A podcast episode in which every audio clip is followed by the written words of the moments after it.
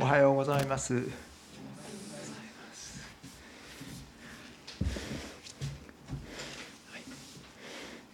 まだ、クリスマスの週には、え2週間がありますけれども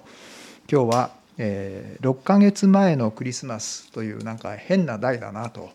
思われたかと思います。12月の6ヶ月前ですと真夏ということにこうなってしまいます。で、えークリスマスはあのイエス・キリストがお生まれになったことをお祝いする時になります。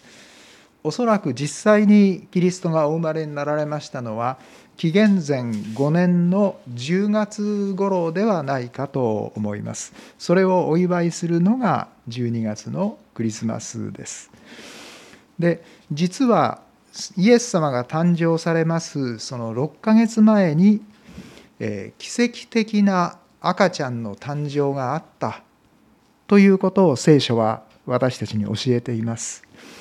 その赤ちゃんの、えーお父さんザカリアとお母さんのエリザベツはもう本当に年を取っていましたけれども、えー子供がなかったわけです。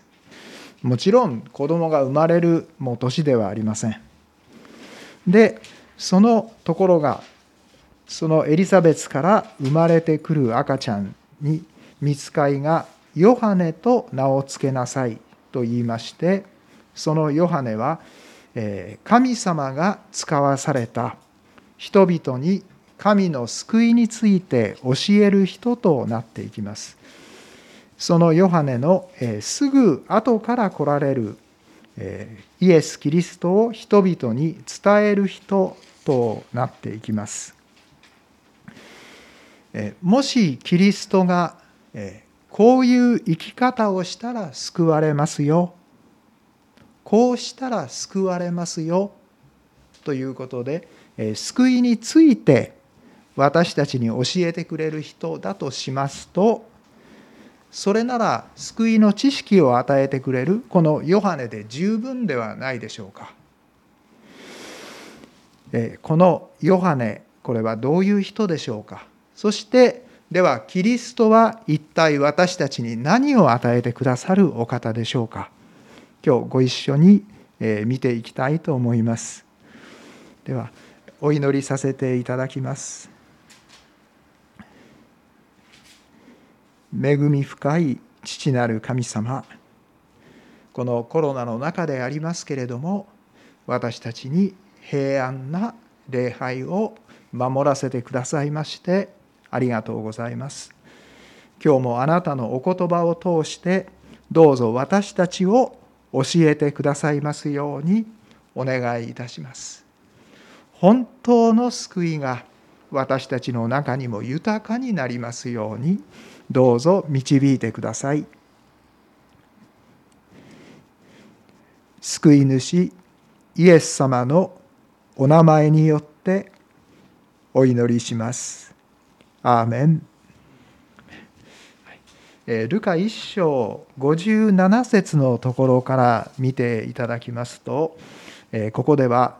奇跡的なヨハネの誕生について書かれています。57節月が満ちてエリザベスは男の子を産みます。で58節近所の人たちや親族は、主がエリザベスに大きな憐れみをかけてくださったことを聞いて彼女と共に喜んだということです。で、このヨハネの場合も、えー前回見ていただきましたあのマリアの受胎告知のように、えー見つかいのお告げがありましてただしそのお告げは夫であるザカリアに対してされました。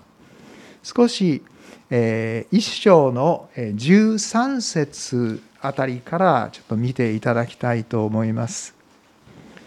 えー一章の13節です。見つかいがザカリアに現れまして、えーそうすると、えーザカリアは、まあ、びっくりしました。でも恐れることはありません。ザカリアということで、そしてあなたの妻エリザベツはあなたに男の子を産みます。その名をヨハネとつけなさい。と言います。えそして15節に飛びますと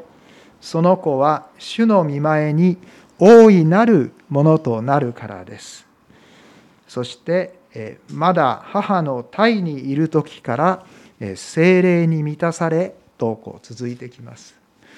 はい。えここはこのヨハネもイエス精霊に満たされということですのでイエス様と似ているところもあります。そして16節ではイスラエルの子らの多くを彼らの神である主に立ち返られらせます。そうだ。私たちの神様を本当に信じていかなければいけないということがえ人々の中でそういうこと起こってきます。でえ17節です。彼はエリアの霊と力でということですがえエリアとありますのはえ紀元前の900年頃のこう人物ですけれども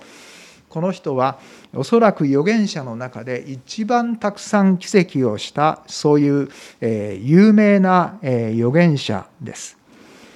で荒野にいましてえそこで何かえ毛皮を毛皮を着たりしてえいたえ少し変な姿でもありましたけれどもこのヨハネもそのエリアと同じような格好をしていきます。でヨハネは一つも奇跡をすることがありませんでしたけれどもしかし主にイエス様に先立って歩みましてそして父たちの心を子供たちに向けさせというふうにあります。ですからそこでは家庭の中でも本当の平和が豊かに与えられてくるようなそういう感じがします。で不従順な者たちを義人の思いに立ち返らせて神様に対していい加減な人たちを神様を礼拝してそして神様を本当に信頼していないとダメだというそういう思いに立ち返らせて主のために整えられた民を用意しますとあります。イエス様が、えー、もう今すぐにいらっしゃる、えー、その時に人々がそのイエス様を心から受け入れていくことができるようなそういう、え、準備を彼はしていきます。えヨハネはそういう働きをするんだと見つかいが言います。でも18節に行きますとえザカリアは見つかいに言います。私はそのようなことを何によって知ることができるでしょうか。この私は年寄りですし、妻ももう年を取っています。と言います。ゼカリアからしますと、まあ、すごいことをおっしゃってくださって、まあ、ありがたいことですがしかし私らもお年寄りですからそれは無理ですと彼は言いたかったんだと思います。そうしますと19節で見つかいが「この私は神の前に立つガブリエルです」「あなたに話をしこの良い知らせを伝えるために使わされたのです。で神様からのこの大切なメッセージを伝えるために私は来たんです。と言いまして20節では見なさい。これらのことが起こる日まであなたは口が聞けなくなり話せなくなります。その時が来れば実現する私の言葉をあなたが信じなかったからです。と言います。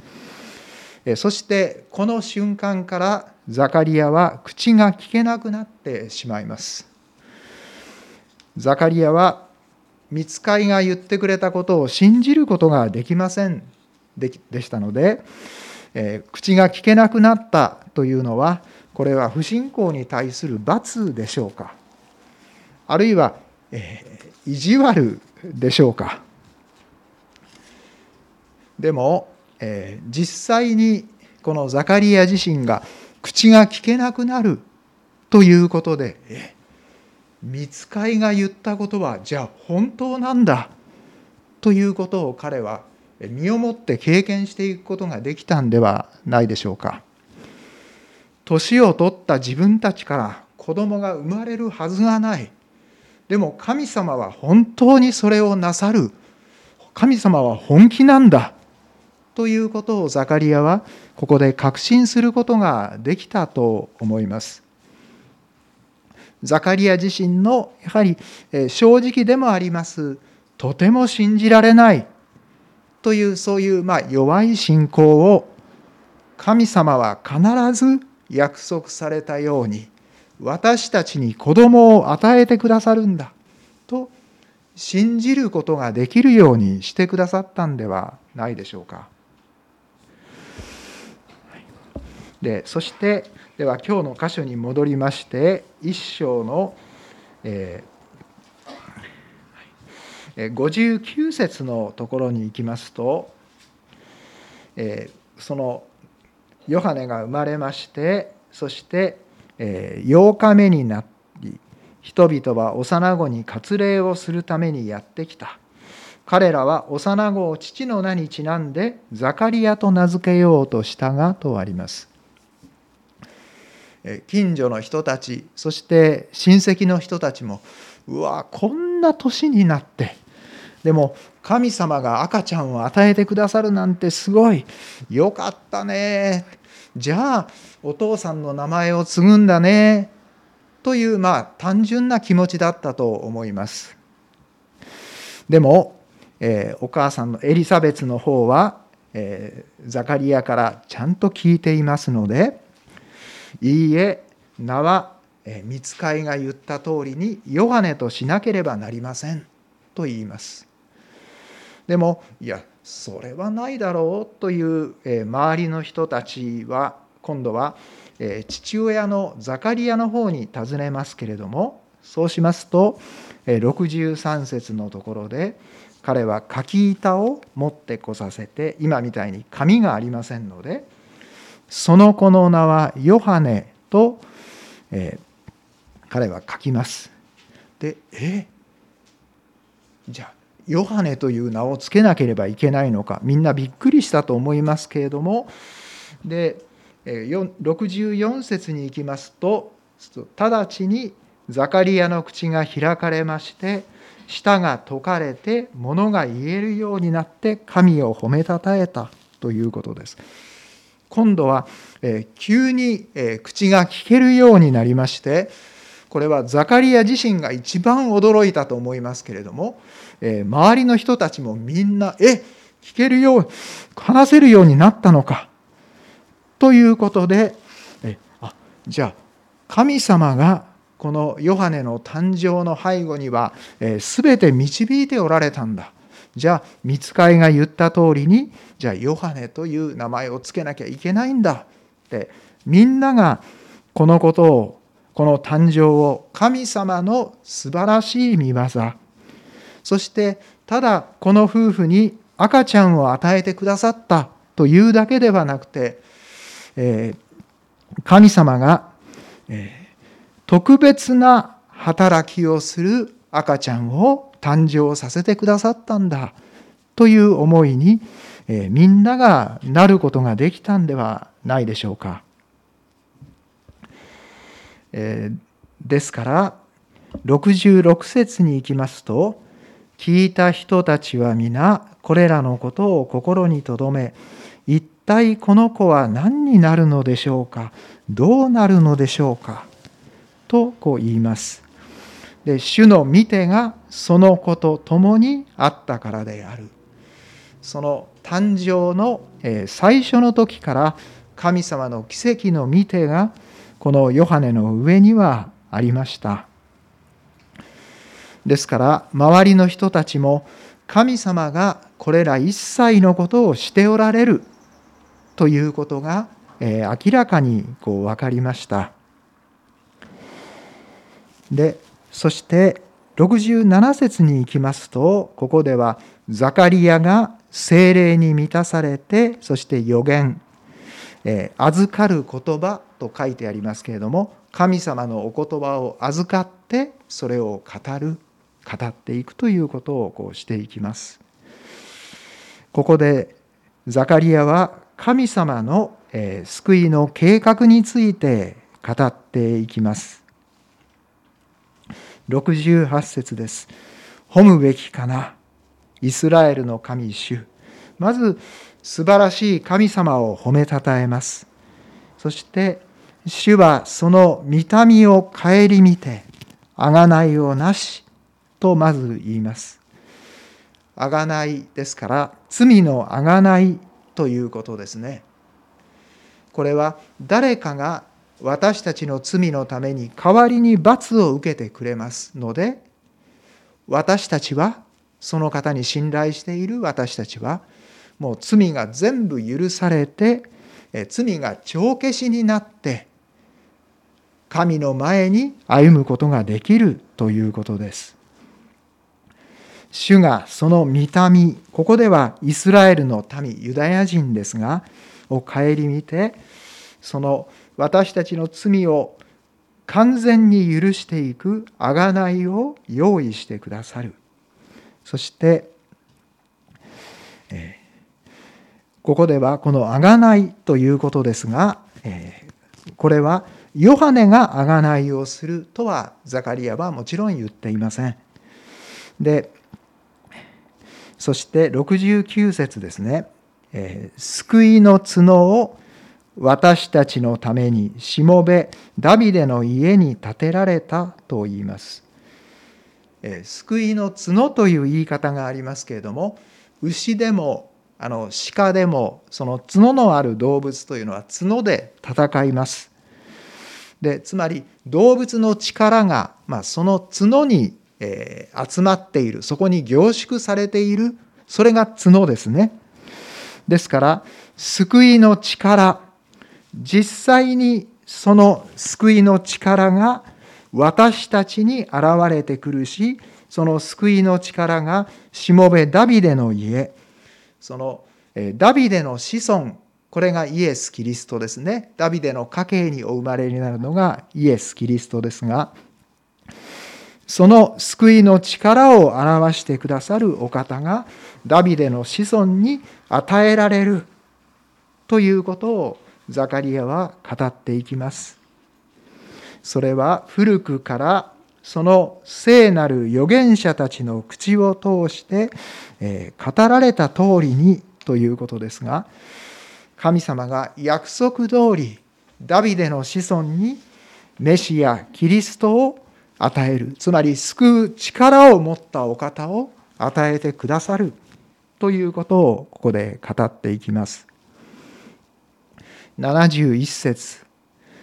この救いは私たちの敵からの私たちを憎むすべての者の手からの救いであると語りますがこのイスラエル人ユダヤ人は、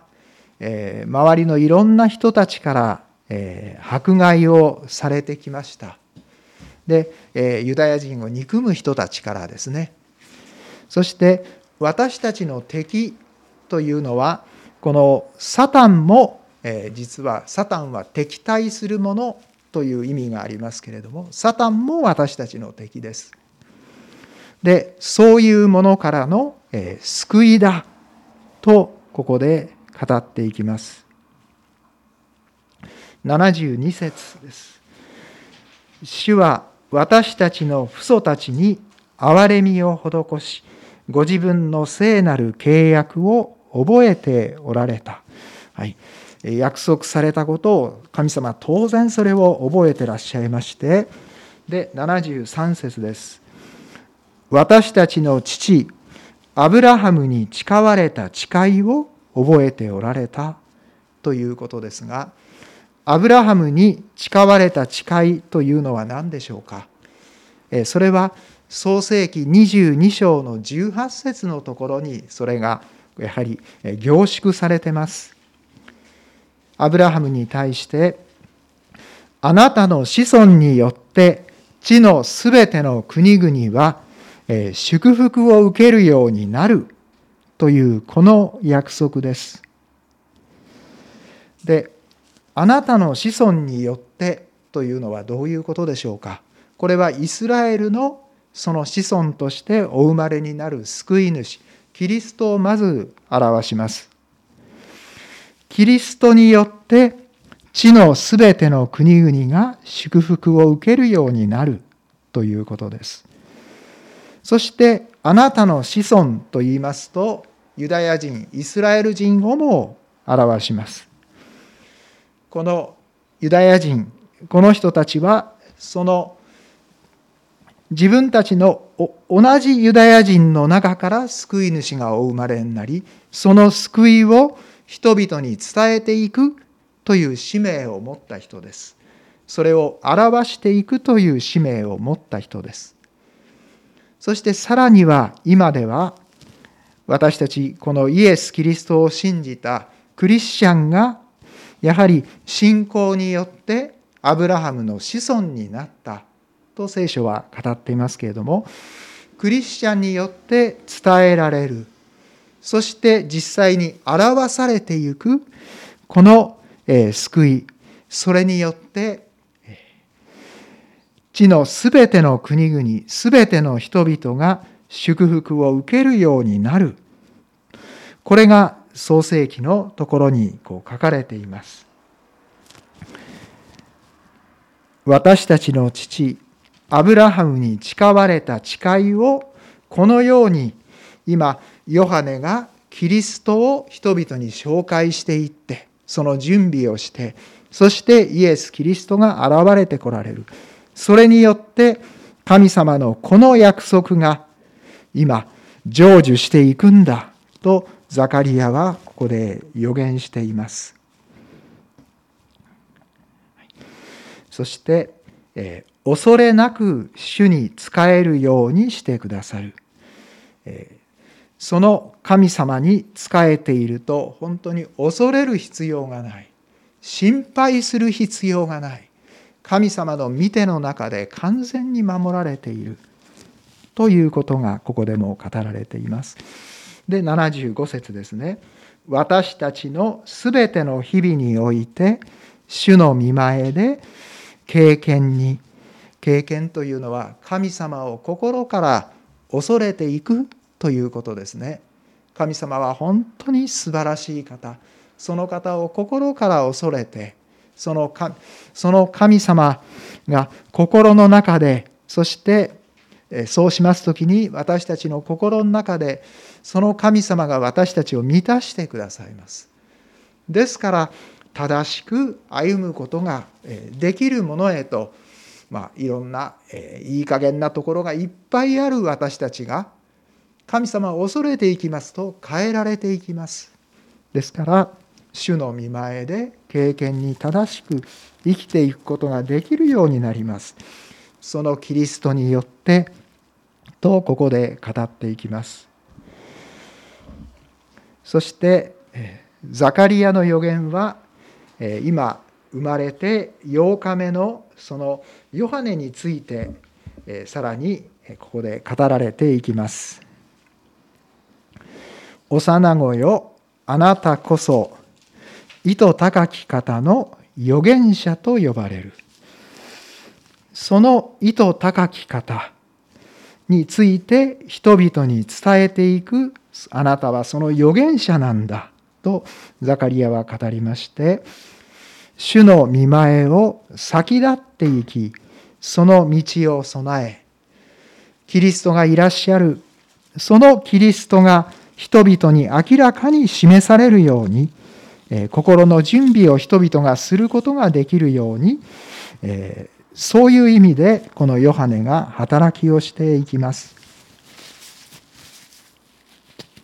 そして77節です。罪の許しによる救いについて神の民に知識を与える与えるからであると、えー、続いてきます。これが今週の聖句とさせていただいたものです。この方を信じると救われますよというのがこれがヨハネのメッセージになります。でヨハネのメッセージとイエス様のメッセージを少し際立ったところを比べてみますとヨハネがこの後でキリストが公のご生涯を始められます。そのごくその少し前に語ったヨハネのメッセージがルカ3章16節というところにはあります。はい、あのどうぞレジュメで続いてご覧いただければと思います。で、ヨハネはみんなに向かって言います。私は水であなた方にバプテスマを授けています。はい、悔い改めますと言った人に水でバプテスマを授けてます。でも、私よりも力のある方が来られます。私はその方の履物の紐を解く資格もありません。と語ります。えー、王様の履物の紐をこう解くとかいうのは奴隷の仕事というふうにされております。ところがヨハネは今おいでになるイエス・キリストに対して私はイエス様の履物の紐を解く資格すらないというふうに語っていきます。これはもう、えその方はもう人間のレベルあるいは偉い人とかもうそういうレベルではないということになります。その方は神ご自身だとヨハネがここで語っていることになります。そしてその方は精霊と火であなた方にバプテスマを授けられますと語ります。ヨハネ自身は水で人々に水をかけてこうバプテスマをしてるだけなんですけれども今いらっしゃるイエス様は、えー、このバプテスマというのは、まあ、洗うというそういうもともとの意味がありますけれども精霊と火であなた方を洗うと言います。ですから神様ご自身の清い霊を与えてくださってどんなに汚れたものであってもその人を洗っていかれます。そしてさらに火で火はもうこれはあの金属でもそれを、えー、中の不純物を本当に、えー、全部なくしていくのがこの火の働きですけれどもそのように私たちを罪から本当に神の力で私たちを罪からきれいにしてくださるそういう洗ってくださるそういう方なんだと語ります。で3章17節ですがまた手に身を持ってえー、身とありますのはこれはざるのようなものですけれども、えー、それで、えー、麦とそしてその麦殻、えもみ殻とをこう分けていくものです。それによってご自分の脱穀状を隅々まで吐き清めて麦を蔵に収めてそして殻を消えない火で焼き尽くされますということですが隅々まで吐き清めということですので全ての人救われるべき人を御国に入れてそうでない人をやはり裁かなければならない人を実際に裁いていかれるお方だと語ります。ですからイエス・キリストが救い主であると同時に裁き主でもあられるということをヨハネは語っていきます。イエス様がこのような神ご自身と等しいお方だということをヨハネははっきりとここで語っていきます。それに対してイエス様のメッセージそれはいっぱいありますけれども十字架にかかられて復活された後でご自分のメッセージをまとめていかれるところがあります。ルカ24章46節です。イエス様はこう言われます。えー、聖書には旧約聖書にはキリストについてこのように書いてありますとおっしゃいまして苦しみを受け3日目に死人の中からよみがえり苦しみというのはもちろん私たちの罪その罰を完全にキリストが受けてくださるくださったということですね。そして3日目に死人の中からよみがえられてでその名によって罪の許しを得させる悔い改めがあらゆる国の人々に述べ伝えられるということです。この本当に罪の許しを得た、いただいた、与えるというその悔い改めが全世界に広がっていくんですよとイエス・キリストは語っていかれます。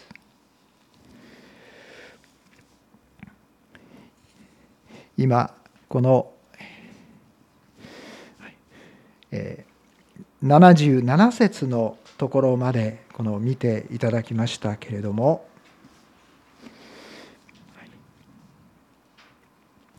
そしてでは78節から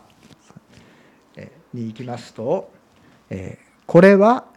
私たちの神の深い憐れみによるとここではザカリアが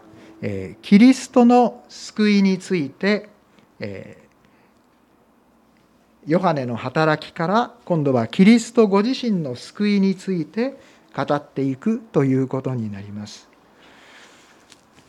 これは私たちの神の深い憐れみによるその憐れみによりあけぼのの光が糸高きところから私たちを訪れとまず書いていますけれども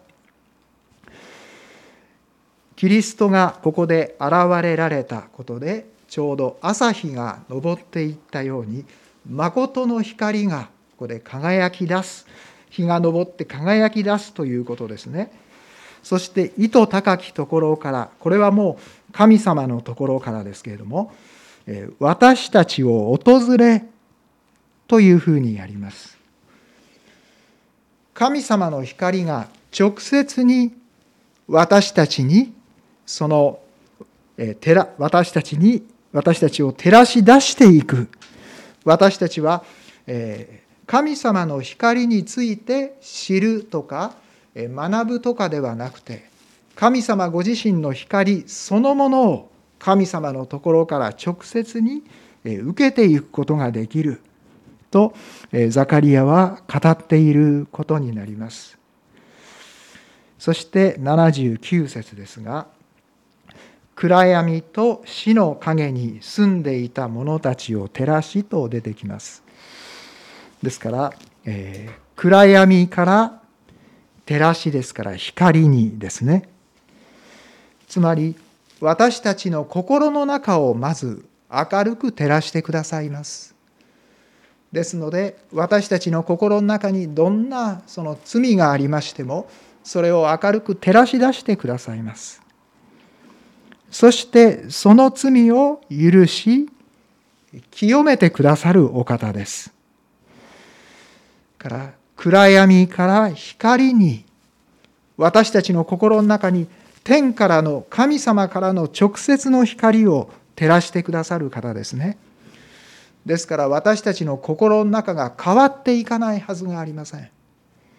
神様どうぞ心の中をご覧ください。そしてそれを清めてくださいとお願いしていきます時に問題なくそれをしてくださるお方です。そして死の影に住んでいたものを照らしとありますけれども、えー、ですから死からこれは命にということになっていきます。神の命が私たちの中に働くということです。私が努力したって大したことないああもうしんどいもうやめたい私たちの中にそういうもうあのどうしようもない思いがありましてもキリストの命によって命がそういう私たちを生かしてくださるということです。さらに私たちの足を平和の道に導くとありますけれども争いから本当の平和それを私たちに与えてくださるということです。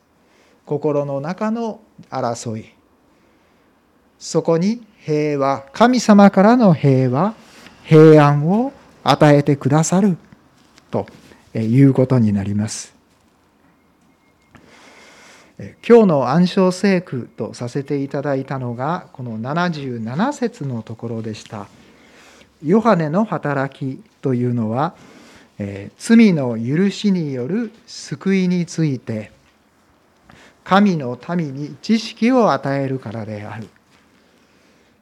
イエス様を信じたら本当に救われますよえ。本当に変えられますよ。というそういう知識を与えてくれる。それがヨハネの働きですね。えところが知識ではなくてえ実際に光が神様からの光が私たちの心の中を照らしてそして死から命に神様の命が私たちの中で力強く生きているという毎日の当たり前の経験ですね。そして争い、不安、心配、そういうものから神様の平和、平安が心の中に豊かにある。それを経験していくことができる。地上でそれを天の平和を経験していくことができるものに私たちはなることができます。え今修法をお持ちかと思いますので修法の裏側にこの2020年の教会標語というのを書いてくださっています。エペソの2章10節のところですが実に私たちは神の作品であって良い行いをするためにキリストイエスにあって作られたのです。神は私たちが良い行いに歩むようにその良い行いをあらかじめ備えてくださいましたととまでここに書かれています。私たちは毎日毎日の小さなことであこれをやらなきゃダメだ。あれもしなきゃいけない。ああ私はダメだ。できないとか。あのいろんなことを思ってあの自分に対して落胆したりで周りを非難したりとか、えー、しがちなものではないでしょうか。でもキリストにあっては違います。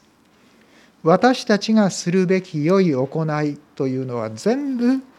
神様がもう備えてくださっているということですので今私はどうしたらいいんでしょう？あなたが備えてくださっている私の行い態度そして心の思いそれは何ですか？どうぞそれを備えてくださってるんですからどうぞそれを与えてください。私が今もう全身全霊でそのようにあなたが備えてくださっているものによって歩むことができるようにどうぞ導いてくださいと祈っていっていいわけですね。天からのその光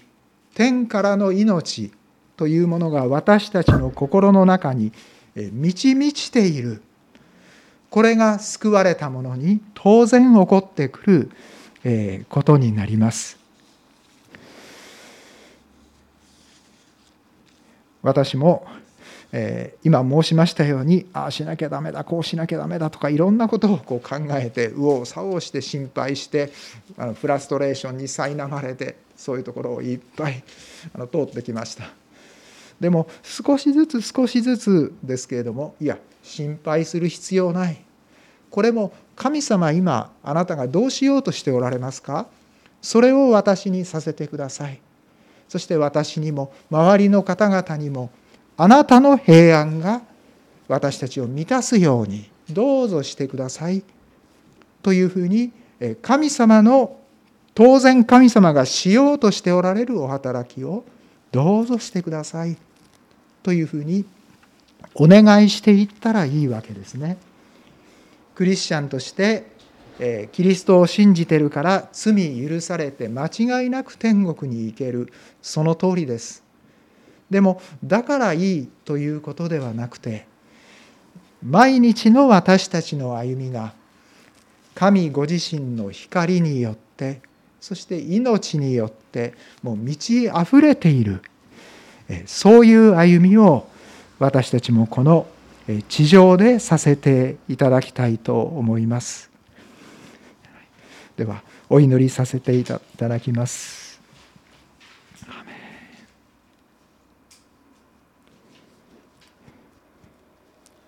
恵み深い父なる神様。ヨハネは本当に神の人として歩みました。